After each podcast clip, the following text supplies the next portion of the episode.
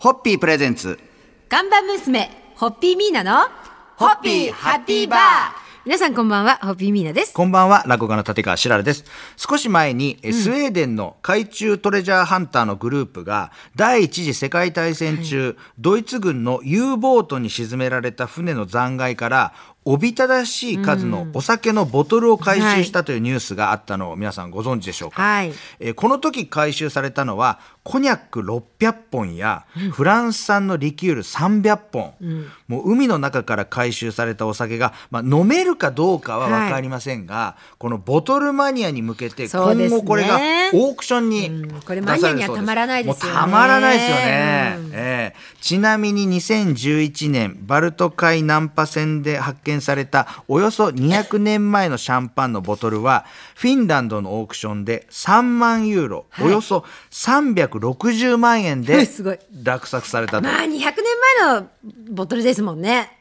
でもこのボトルマニアっていうのは実は世界中にたくさんいるらしくて、1本数百万円するレミー・マルタン、ルイ13世や、ヘネシー、リシャールなどは中身がない空き瓶だけでも2万円前後で取引されそうですよ。これすごいですね。こういうボトルマニアっていうのは、もちろん昔のボトルって手に入んないし、そのデザインがいいから、確かにあとそのガラスの質とか、違ったり色とかありますからね。で飾っておきたいんでしょうけど、ホッピー社は非売品を含めオリジナルラベルのボトルを作られてますが、皆さんにとってこれは貴重だなと思うボトルはどんなデザインですか？なんかあります？あれかな、アルフィーさんのお仕事をお手伝いした時のラベルとかですかね。なんかもうかな。で、皆さんこのボトルマニアの気持ちってどうですか？なんか集めてみたいなって。集めてみたいとまでは思わないけど、でもなんかその気持ちは分かります。こうガラス瓶をっていうのは、でそこにラベルがあって、やっぱ年代がね、その年代のものがあるっていう、デザインもあるでしょうし、それはね、私なんか感じますね。そういうことで、今日はですね、ミーナのお宝ウィークということで、初日はこのボトルマニア、世界にたくさん存在するボトルマニアのそのボトルマニア事情というか、こんなことが起きているというような情報を紹介させていただきました。ミーナさん、そろそろ乾杯にご案内いただけますでしょうか。ホッピーもボトルマニアの方々に喜んでいただけてたらいいななんて思ってます。それではホッピープレゼンツ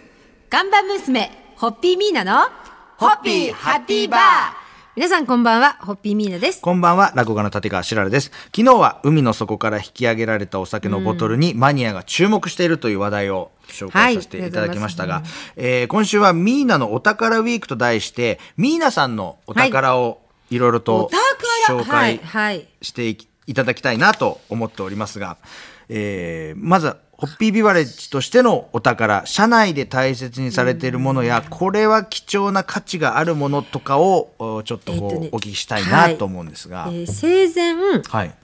弊社の会長が、父が大事にしてたのは、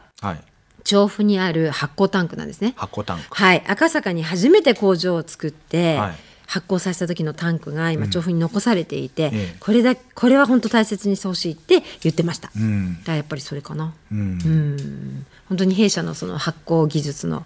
歴史の始まり起点のところのタンクですからね。昔のタンクで、開放タンクで、ちょっと小ぶりな寸胴鍋みたいなやつなんですけど、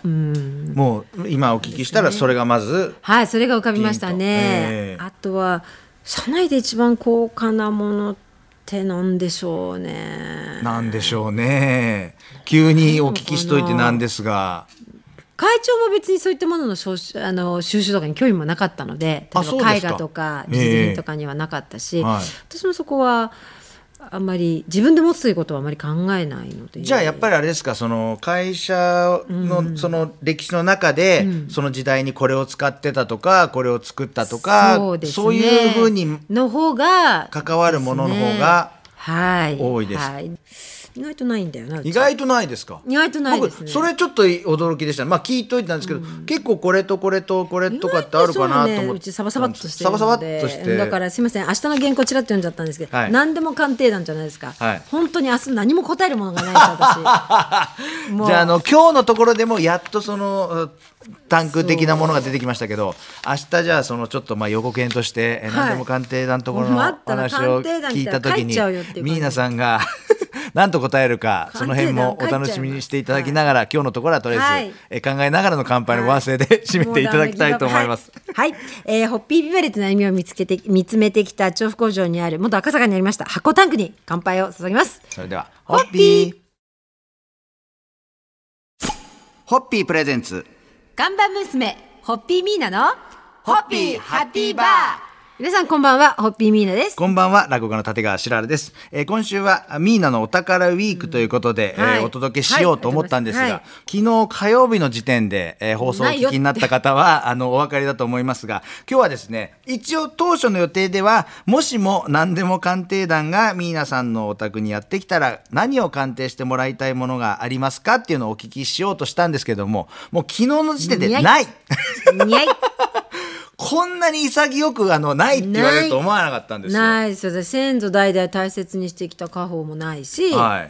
いんですよ。なんか落語の世界だと、井戸の茶碗っていう古典落語があって、それは本当になんかこう今貧しい暮らし、お金のない暮らしをしてる人が、いろんなこういきさつがあって、実は普段飲んでた、その湯飲みがすごい価値がついてた、でそれを知らずに普通に使ってたって、最後に驚くべき価値観を、そんなにするのっていうのが話はあるんですけど、そういう可能性のありそうなものもないですか？なんか知らずにこう愛用してたけど、あれ実はどっかのなんとかのお殿様が使ってたとか、お姫様が使ってたとか、なんかどっか旅行してきた先で買ってきたのずっと使ったけど、あれ考えたらとかない本当にないと思います。じゃあなんでしょう、こう食事をする時の例えば湯飲みですとか、箸ですとかお皿ですとか、そういうののなんかこうこれじゃなきゃっていうようなこだわりとか、なんかそういうのもあんまないですか？そうそうそう、持ち手はこういうサイズ、こういうデザインとか、口当たりはこうとかいうのはありますけど、いわゆるお宝的な要素ではなんとか焼きのなんとかとかないです。なんとか焼きが好きだとかないな。本当すみません、何もないうちでそういう意味では、こういう質問ってなかなかミーナさんに僕もお聞きしたことないので、それが分かったっていうだけでも今日の成果なんじゃないでしょうか。聞いてる皆さんも、いやなんかあるでしょう、なんかあるでしょうっていう思う人もいるかもしれない。ものは多いんですけど、でもお宝はないということで、ミーナのお宝ウィーク、今日は水曜日でございますが、今日の結論は、何でも鑑定団的なものはない。今日はもうこのあたりで締めたいと思います。皆さん、お願いいたします。改めてお宝がないと気づいた石渡家に乾杯を。それではホッピーホッピープレゼンツ看板娘ホッピーミーナのホッピーハッピーバー。皆さんこんばんは、ホッピーミーナです。こんばんは、落語家の立川しららです。今週はミーナのお宝ウィークということで、いろいろお聞きしようと思ったんですけども、昨日の時点でもう何でも石渡家の家宝はないというね、ホッピー家の家宝はないということがいろいろと分かってきましたが、なのでもうちょっと視点を変えて、ミーナさんがちょっとじゃあ今大事にしてるものっていうか、家からなんか1個持って出るとしたら何にしますかみたいなくくりで聞いたら、なんで今興味があるものってなっちゃうのかもしれないですけど、1個持って出るとしたら大事にしてる熊のぬいぐるみですけどそういう話じゃないですよね。そういう話でもいいんですけど、やっぱそれは大事に何年ぐらい？多分ホッピー入る前からなので長いですよ。もう人間だったら特に成人してますね。それはどこでどういうふうにお買い物？最初はニューヨークで見かけたんですよ、でも大きいので90センチあるので、立ってる状態、座ってる状態、立たせると90センチあるので、ちょっと買うの一旦躊躇して、でもやっぱり欲しくて、でサンフランシスコに同じ店があって、母がその後サンフランシスコに行くっていうから、サンフランシスコで買って、その当時お友達がサンフランシスコに留学してたので、彼女に頼んで箱にぎゅうぎゅう詰めにして送ってもらったんです、で赤坂に着いて開けた瞬間ムクムクムクッと大きくなって、おみたいな。じゃあもうその子は、もうだけど連れていけないので、90センチもあるからおかしなことなんじゃないですか、90センチのクマ私が連れて歩いて。だから実を言うと、出張の時はちっちゃいハンディサイズの、これはねハーバードビジネススクールのショップで、ブックショップで目があった子なんですよ、を実は連れて歩いてて、これももう十何年連れて歩いてるからボロッボロになっちゃったんですけど、なんかすっごい CA さんたちに気に入られて、必ず CA さんたちに可愛いですね、名前なんですかとか聞いていただくんです。でも嬉しいですね、はい、自分の可愛がってるね。そうですね、いつも横にちょこんといて、ぬいぐるみ的なものが褒められる、はい、可愛いねって言われるのはね。そうですね。あ、そうですか。じゃあ、はい、まあ、皆さんは、はい、そういうぬいぐるみを大事にしてるという話をちょっとお聞きいたしました、はい。それでは乾杯のご発声いただけますでしょうか。はい、出張から帰ると、その身長90センチ体重2キロの熊のぬいぐるみジミーがですねジミーって待っててくれるのがちょっと嬉しかったりしてますはい、それではホッピーホッピープレゼンツ看板娘ホッピーミーナのホッピーハッピーバー。